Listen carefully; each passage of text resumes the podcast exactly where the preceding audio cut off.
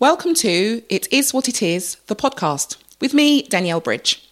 On our show, we catch up with guests to talk about all sorts of things, including our job, mental health, relationships, and basically everything that we humans experience as we navigate through life.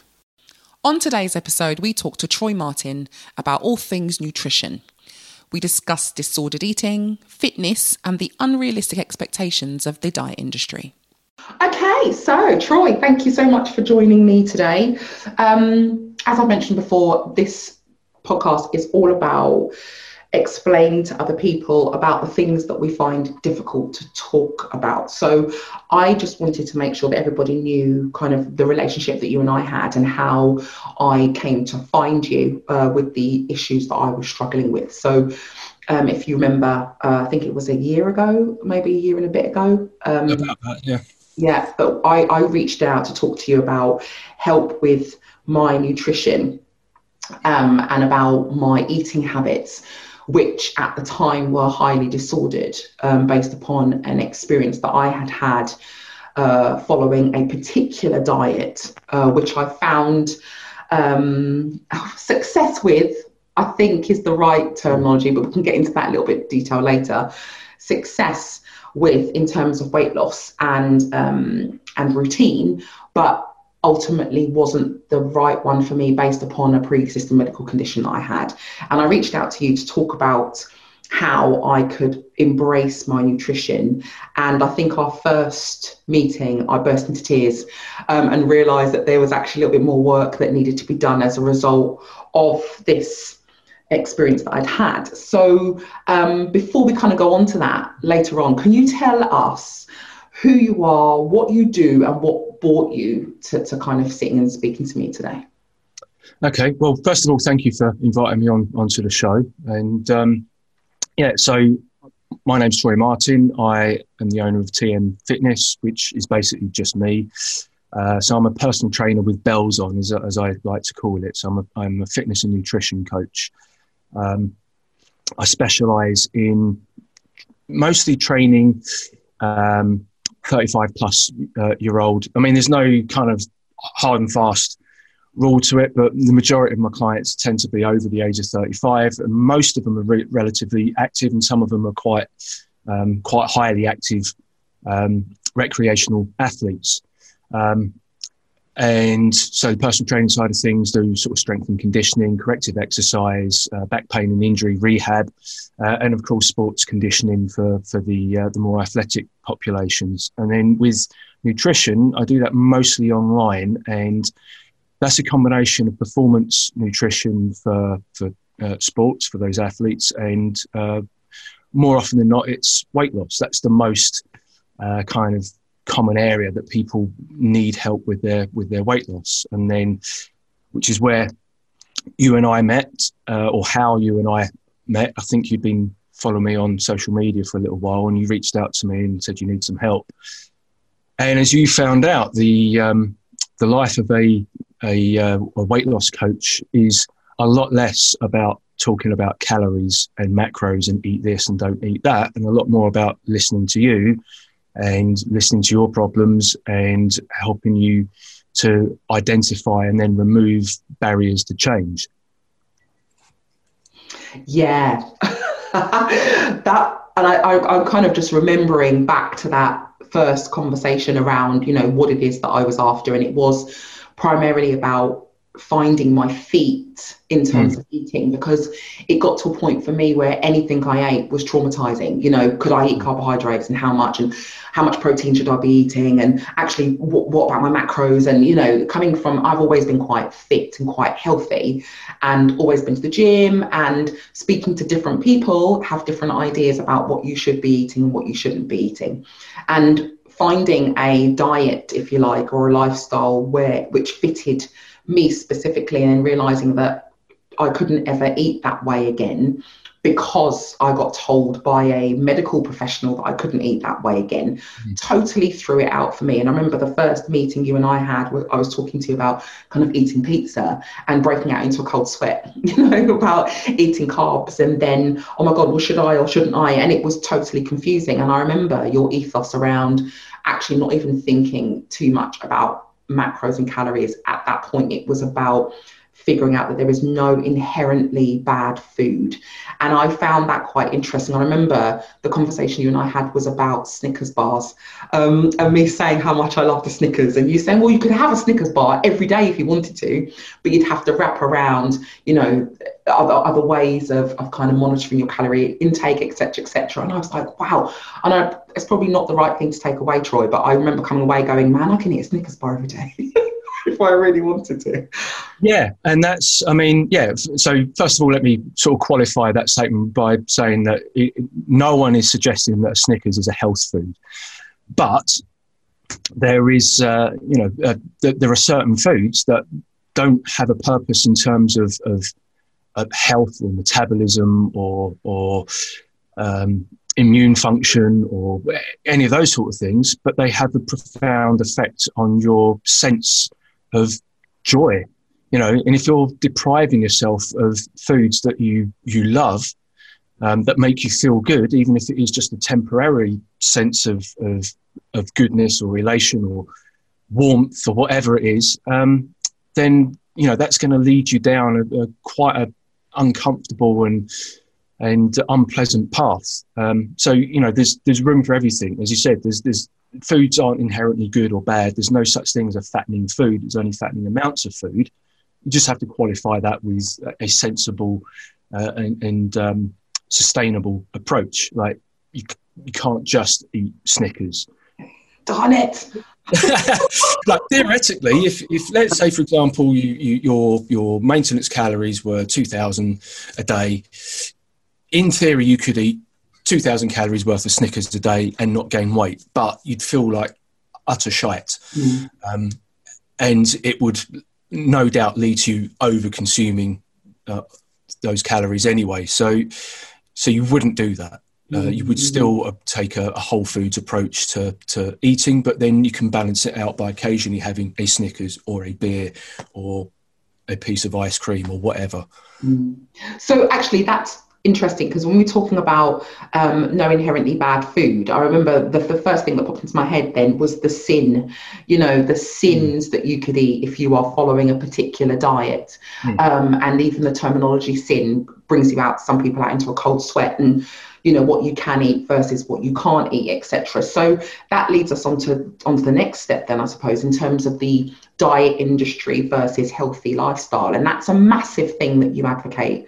And i remember you talking about actually being a wholly healthy person. You know that's what you're striving for not necessarily just your calorie intake but the amount of sleep that you have and your outlook your mindset around your diet and your food intake. So can we talk a little bit more about that as well yeah, of course. Um, I mean, I've, I've, I've, just recently, just this week, uh, put a couple of posts on my Instagram uh, feed about that. So I've got one on on IGTV, uh, which is just me talking into the camera about healthy behaviours, um, and then I put something up uh, this morning about kind of like some of the fads uh, within the diet industry. So the, the, the health and fitness industry does rely on marketing and you can't market a healthy lifestyle. You can't say to somebody, get seven hours sleep every night, drink two litres of water every day, eat some protein with every meal, make sure you're eating your vegetables. Everyone knows this stuff, but they're not doing it for a number of reasons. And you can't market that. But if you market to somebody, drink this herbal tea and you will lose six pounds in a week. Um, it's possible that you could do that, but it's because it's a laxative and you're, you know, you, you, you're shitting yourself thin. Um, so yeah, there's a lot of marketing and there's a lot of BS, and then there's a very sinister side to it as well because there's a lot of uh, seemingly trustworthy experts in uh, the health and fitness industry who have an agenda, and their agenda is because they want you to buy their book or their product or their supplement or whatever. Uh, and some of these people were doctors and PhDs. Um, Michael Mosley, for example, who, who's on. Um, I'm not going to get into trouble for calling him out, am I? Um, Who knows? I don't know. um, but uh, he, you know, he does stuff on. I think it's on BBC. He's got a couple of shows that have been on on, on the telly, and he f- frames everything as if he's talking about science, and often he is, but he's misrepresenting a lot of that science. He's cherry picking a lot of that science to suit his narrative, uh, and it's misleading. And like the, the 5 2 diet, yeah, it works. It works because it, it there's a, a whole bunch of calories that, that, you, that you're not eating for a couple of days. Um, but when you look on the forums online, there's all this some some really crazy stuff on there. Like people getting really anxious and and and you know really developing very disordered relationships with food and with themselves as a result of this highly restrictive diet and the narrative that's being pushed to them. Can't eat this can't eat that you know and, and especially with something like the 5-2 because it's like oh on these five days you can eat whatever you like but on this day you can only have 300 calories or whatever it is um, and of course, you can't just eat whatever you like on those other days. That's not how physiology works. Um, and then you've got the celebrities, and celebrity diets are always garbage. They um, almost always, anyway. Um, celebrities don't look the way they look because they drink apple cider vinegar and gargle honey. They look the way they look because they have personal trainers and dietitians working for them and when you and they don't walk around the street looking the way they look in films they they crash diet and they train like a maniac and a lot of them especially like the superhero actors and what have you are on steroids so you know and then they're, they're marketing to you like a product or a diet method or a training method and the the idea is that you're going to look like them if you do that and you're not you're not. Ta- it takes years to build the, the kind of physique that someone like The Rock has. He's been training all his life, and he's probably jacked up on other substances as well, um, allegedly. Um, so, it, yeah, and and it pries on people's insecurities and and it's off there's often also an appeal to authority as well or an appeal to like the healthy uh, n- uh, natural appeal. Like if you hear people like food babe say if you can't pronounce it don't eat it. Well you know what if you can't pronounce avocado? Um, that's a rubbish statement to make and Do you know every- what though I've, I've said that you know i said that many years ago when i was following a certain diet that mm. oh you know if you can't pronounce it you shouldn't be eating it or if it's got a list of ingredients on the back of it that you can't pronounce, or there's more than five, then it means it's full of additives or it's full of this. And I cannot tell you that I read those that, that information in scholarly records with any amount of evidence attached to them whatsoever. And in fact, I probably picked it up from a from a social media piece or something that somebody said on Twitter when I used to follow these groups and stuff. And they used to be gospel for me. And I would preach about them to anybody that would listen with this really judgmental tone over how it is that they ate versus what it is that I was doing. And oh, wasn't I holier than, than thou because I joined this group of people who were spouting this stuff that seemed to be really good. And I was living examples, you know, I'd lost all this weight and I, you know, I belong to this to this tribe. And and I remember something you said, and I came back to, and told my husband about it that and I think it was after, I think it was our second visit, my second visit to you, and you said you'd explained how I was feeling by the fact that I belonged to this tribe and they looked after me and nourished me and fed me all of this information that I believed was true and I was happy with them. And then all of a sudden they chucked me out you know and I was kind of this this lone wolf you know kind of prowling along going well what do i do? I'm lost now. And that mentally it took its toll on me. Um, and i remember you saying about that you know this whole pseudoscience thing where they get it from and how how really impactful it is it can be for people. You know mm-hmm. i was in a really bad place and i'm just getting comfortable with you know with, with my with my eating habits now. But for a long time it affected me mentally and i know so many people mainly women, mainly women that are still het up on this whole desire to lose weight for for losing weight's sake or to get into a pair of trousers that they wore 20 years ago um, or you know not take into consideration the natural um, evolution i suppose of the female form and of the male form as you get older etc etc and it all being about um, looks uh, mm. versus health you know yeah. so um, that that's also quite interesting in, in terms of the diet industry. Yeah, the, the, the fitness industry has really, it really gets my goat sometimes. The, the, we are seeing some positive changes now, like um, the clothing brand Gymshark. They they got a lot of heat uh, like last year or a couple of years ago because they all their models, all their promoters were were basically Instagram um, influencers. So all these hot young women with plastic lips and and and the bum selfies all over their their Instagram feed, and um, and they were promoting a, a, very specific type of lifestyle and a very specific type of body image, and they got a lot of heat for it. And uh, they've started changing it now. And now they're they're using uh, more kind of natural looking women in, in their promote uh, promotions, which is which is a positive step. Um, then you've got the backlash against the diet culture and, and the fitness industry uh, with the body positivity um, movement, which started from a very good place because, yes, you know, it's your body, it's your choice to do with it what, what you will. And if you choose to eat gallons of ice cream every day and be morbidly obese, that's your choice. Um, but don't then, when somebody says, like if a doctor says to you, you are morbidly obese, you are harming your health, and you are dramatically shortening your life, you need to lose weight. Don't then say you're body shaming me. Mm. Because they're not. That's just fact. Yes, doc- some doctors might frame that in a in a certain way that is not um, not very uh, empathic or compassionate. So they need to be careful how they say this.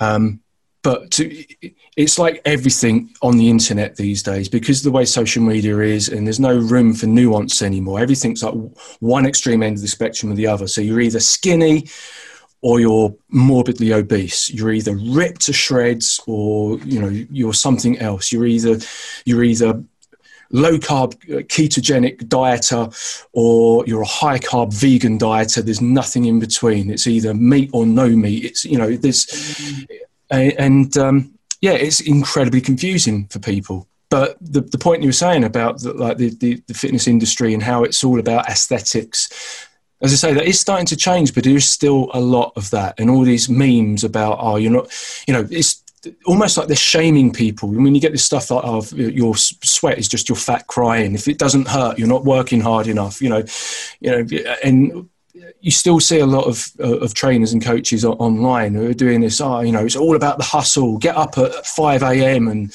and do a thousand burpees before you start work, and it's bollocks.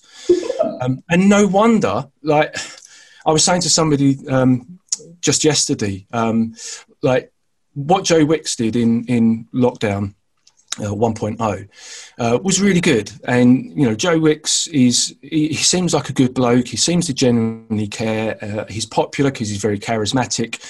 Um, but the amount of people I know who went from doing nothing to doing 30 minutes of high intensity uh, interval training and plyometrics every single day. Within within the first month that they'd blown their back out they'd busted their knee up they they pulled a muscle here or whatever. And it's that's that's not the way you don't go from zero to 100 you've got to build yourself up. You need to build build a base, base of strength. You need to think about your recovery. You need to have you know high intensity days and low intensity days. You need to you know you need to take care of your body. You need to take care of your mind. Uh, and so yeah when i was you know the, the, the whole you know you need to do certain things to look a certain way. And if you're not doing that you're, you're in the wrong. I hate that message. It is starting to change but yeah, it's it's not good. You're listening to It Is What It Is, the podcast. We hope you're enjoying this episode as we strive to bring you interesting conversations about the things that really matter. If you'd like to hear more, please subscribe. But for now, let's get back to that conversation. Have you always practiced what you preach? In terms of health and fitness? Pretty much. It's. I mean, I'm, I'm not a health fanatic. I'm not obsessive about th- this sort of stuff. I've always eaten a, a, a, relatively healthy diet and I've always kind of self regulated. This is the difference. Okay, this is an important uh, distinction. Like you see this a lot in, in, in research papers. People who um, are overweight more often than not when they they do psychological analysis on them. They answer a bunch of questions.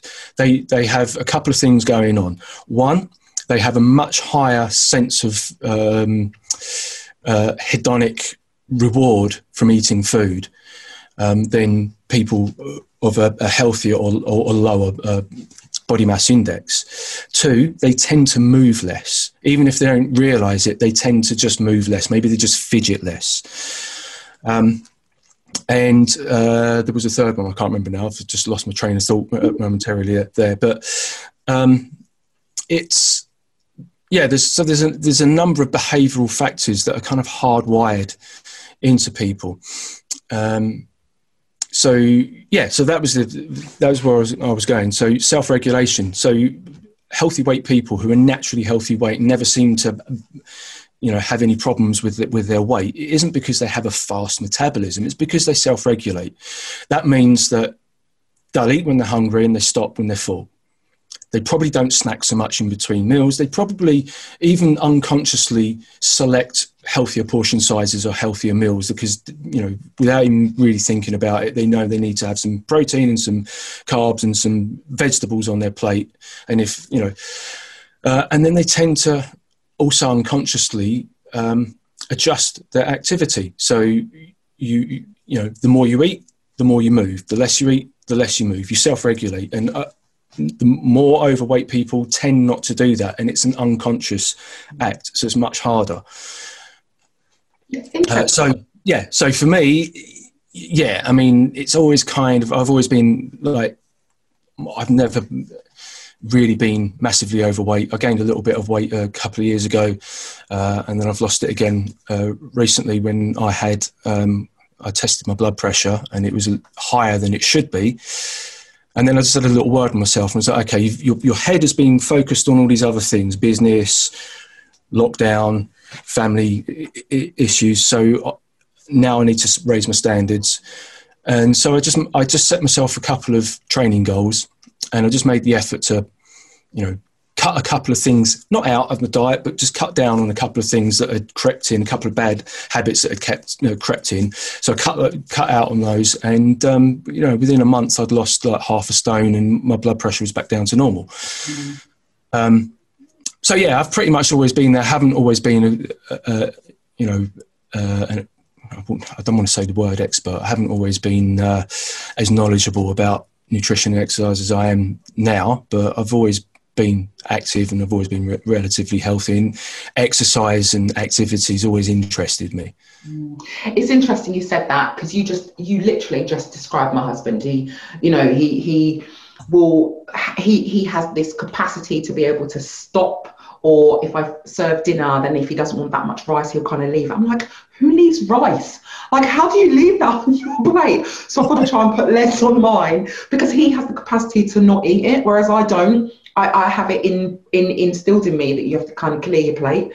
Um, because uh, it's it's a waste of food, and it might be because of my upbringing. I don't, I have no idea, you know. But these these things have made a massive difference to the way in which I look at food, and certainly the way in which my other half looks at food. It's quite interesting you say that because it was his birthday last week, and I made a huge cake, and we ate quite not badly, but we ate more than we would normally eat that week. And this week he's just gone, right, that's it. Last week's done. I'm going to just cut this out and I'm just going to, you know, make sure that I'm back on track. I'm like, man, I'm so jealous of that ability to do that. I really wish I was uh, a little bit more, um, what's the word I'm looking for? A bit more disciplined. I think sometimes, and also in terms of mindset, thinking of myself as as worthy to look after rather than wanting to just lose weight. Does that make sense? It's actually, I need to think about myself as being important enough to be all round healthy, and that includes the food and the amounts of foods that I eat. Um, yeah, that's a yeah, that's a really co- sorry to interrupt. That's okay. that's really that's a really common um, uh, problem uh, with with the uh, weight loss coaching I would say it's almost certainly the number one problem that uh, uh, overweight people that want to lose weight and have always struggled to lose weight and have always been trying to lose weight is that they just can't put themselves first. They don't put themselves at of like if, if if they were to write a list of of things that are really important to them, they probably they wouldn't even be on the list, let alone near the top of the list. Which I might add, you made me do. I think our first or second meeting, and we wrote that list out, and I wasn't anywhere near the top because I was putting every business, children, family, house, or you know all sorts of things, training, etc., etc., and I was kind of fitting in.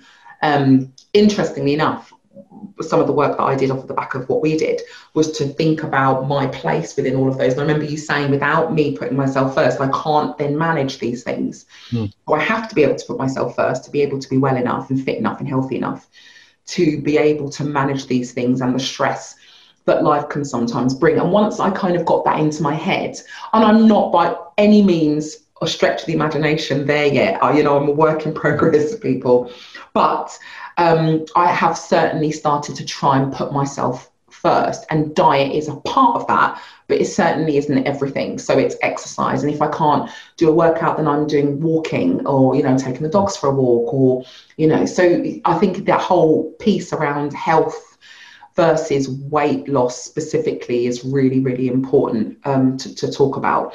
And actually, that leads us kind of down to stigma and stigma around food, nutrition, and fitness. And stigma is my thing, all right? So stigma is that kind of that scarlet letter that that taints a person when we are looking at any kind of subject matter. And I'm trying to think about what sorts of stigma there is in the diet and fitness and food industry, or kind of the reason why we're talking about that. Have you got any kind of insight for that? Uh, I mean, that's a good question. There's, there's, there's a lot of lot of stuff. Um, so, in terms of stigma, like for example, um, a lot of people won't go to the gym because they, they they're, they're scared of being judged. Now, yeah, there are assholes in the gym that will judge you, but you know that says more about them than it does about you. Um, but most people in the gym aren't judging you because they're too busy thinking everyone else is judging them. wow, irony. Yeah. Um, but you know the gym isn't for everyone and there's other things you can do. Like you know ideally you would like the government guidelines for for activities oh i'm going off on a slight tangent there oh, um, so the government guidelines for, for activity i think it's like two and a half hours of, of moderate intensity uh, exercise uh, per week you know like fast walking running that kind of thing cycling swimming whatever um, or like 90 minutes of moderate to high intensity um, exercise, which would be you know more kind of you know, sort of maybe like gym classes and things like that, uh, plus at least two sessions of, of strengthening exercise per week because it's not just the cardiovascular system that's important. Your your bone density, your muscular strength and, and muscular endurance are important, and then all the benefits of being an active person and you know being a stronger version of yourself are, are, are immeasurable in terms of reductions in risk of heart disease reduction, reductions in risk of cancer uh, improving insulin sensitivity improving your mental health reducing pain uh, incidences of back pain neck pain that kind of thing. Uh, it just it just improves your quality of uh, of life. So exercise is very important but not everyone needs to be in the gym to achieve that. There are other ways uh, to do it. Uh, and even if you're not the sort of person that's really motivated by exercise, you could still find some form of activity that that that you enjoy. I'm sure, you know, whether it's dancing or swimming or skateboarding, you know. Um, but yeah, there is a stigma there, and a lot of people don't go to the gym, and a lot of people don't exercise. They, you know, they tell themselves, "I can't exercise. I'm not strong enough. I'm not fit enough." The amount of times I've had people come to me and say, oh, "I want to start training with you, but I need to get in shape first. That's that reminds me. That's not how it works. that, that reminds me of people who clean their house before the cleaner comes you know, and I, I kind of like, wow, why are you doing that? And I, I yeah, I get it. Yes, and I suppose it's because they they believe and it actually goes back to that whole starting again you know i've heard so many people going who are going to certain like um, diet clubs etc who say oh i'm starting again. I've got to eat everything that's bad in the cupboard because tomorrow i'm going to start my diet or next thursday i'm going to start my diet. Um, and that whole piece around starting something which for me seems to be so um, strict. Do you know what I mean? It's like, right, I'm going to get everything out the way now that's really bad on my natural instincts. And I'm going to then cut off all of those natural instincts next Thursday because I start my diet on Friday. You know, that, that whole piece around there as well. And when we're looking at stigma, you mentioned about going to the gym. The other stigma that there might be is people's information. So I read something the other day, and actually it's it's a trend that I'm going to be talking about on every every call I have, which is there's too much information, not enough wisdom and knowledge. Yeah. And I found that to be quite profound because when I hear, for example, Caroline, who works works in our training centre, she runs our training centre. She um, she she's a runner. She loves running, and I can't run. And I go, oh no, I can't run. It's all terrible for your knees. And then she'll say, oh no, I can't lift weights, which is what I love doing. Oh, because I haven't got the strength to do that. We all, if you belong to a certain camp, then you always look at the other people in their camps and find fault in whatever it is that they are potentially doing. And that leads back to that whole: is there too much information around and not enough wisdom and knowledge? What's your kind of your your take on that? Um, yes, absolutely. Like information overload is, especially on social media, but it is a is a thing. And when people first start, um, when, when, you look at like the stages of change, and you start off and you're in pre-contemplation mode, and you're not aware that you have a problem that needs to be solved, and then you move into contemplation uh, mode, and you're like, oh, I, I, I have a problem, I need to solve this, and then you you start to act on that the, what a lot of people start doing is they, they they they look and they read and they watch everything, and there's so much conflicting stuff out there that they just get overloaded and overwhelmed. The best thing to do is to try and find like a couple of people that you really trust and follow their advice start to do some proper research. Like read a textbook if you need to you know uh, if you don't know how to how to source and read science papers don't do that. But you know maybe read a textbook or, or listen to uh, you know a science podcast so you learn about critical thinking and how to how to find the right information.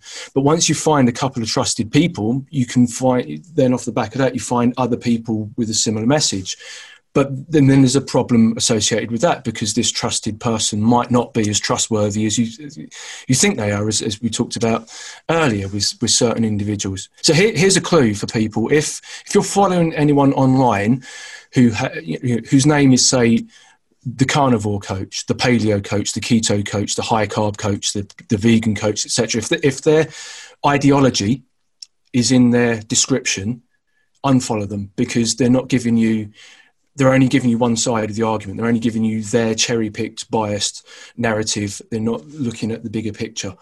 Um, and, you know, it's not to say that any of those approaches might not work for somebody, but they're not going to work for everyone. And, um, yeah, so does that answer the question? Yeah, no, absolutely. And it's interesting. Once you start to pick, I was watching a social media dilemma a couple of weeks ago, and it was talking about once you pick something, you pick a side, you pick a mm. to go down, then everything that you find will will validate how you feel on that particular side. But then by validating it, it then discounts the opposite, which could be just as as effective or just as important. So I mm. suppose in terms of the information that we do take on board, it's about fact checking and also finding out why you're following it in the first place you hmm. know what is it that yeah. you you you aim to get out of that for to what to what end effectively yeah. um so yeah that is is, is quite interesting um looking at at the diet industry looking at fitness and looking at how important it is to have understanding but without going down one particular route all of the time with hmm. everything mm. that you have because if you do that and then for whatever reason especially in my case when you get told that you can't do that anymore, you're then lost. yeah. And so having a balanced or a, a broad understanding of a subject matter, I think, therefore, is key potentially.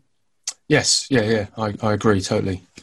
Awesome. Well, thank you so much, Troy. That's been an amazing conversation. Very, very interesting. It's taken me back actually, and I'm, you know, I, I kind of really appreciate the work that is that, that you and I did, and it certainly mm. helped me to understand um, you know, food and, and mental health and awareness and feelings and emotion uh, that's surrounding this very basic instinct that we have as humans, um, and to help people to become healthier without becoming obsessed and lonely, you know, because it can yeah. be a really difficult uh, place to navigate. So thank you so much. So where can we find you then, um, Troy? What what sorts of mediums can people find you if they're interested in finding out about what you do?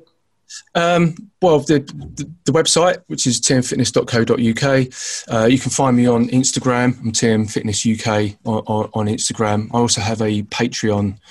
Um, so if you you can sign up to just support my work for like the price of a cup of tea every month, or there's a couple of tiers. There's an athlete tier, which is like a five or a month, and you get every month you get an exclusive um, workout or exercise content, and then there's an achiever tier, which is uh, I think thirty pounds, and you get that plus a twenty minute coaching call uh, with me, or people can just you know get in touch with me and ask about coaching or any of my online programs like the back pain solution or the nutrition solution.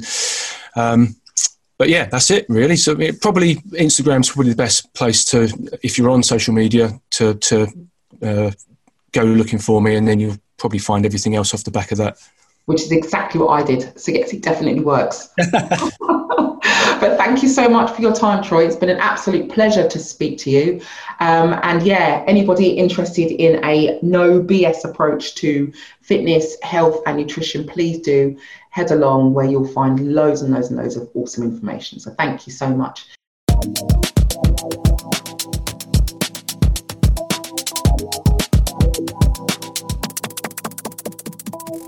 You've been listening to the It Is What It Is podcast, presented by Danielle Bridge and produced by DeFresh Productions.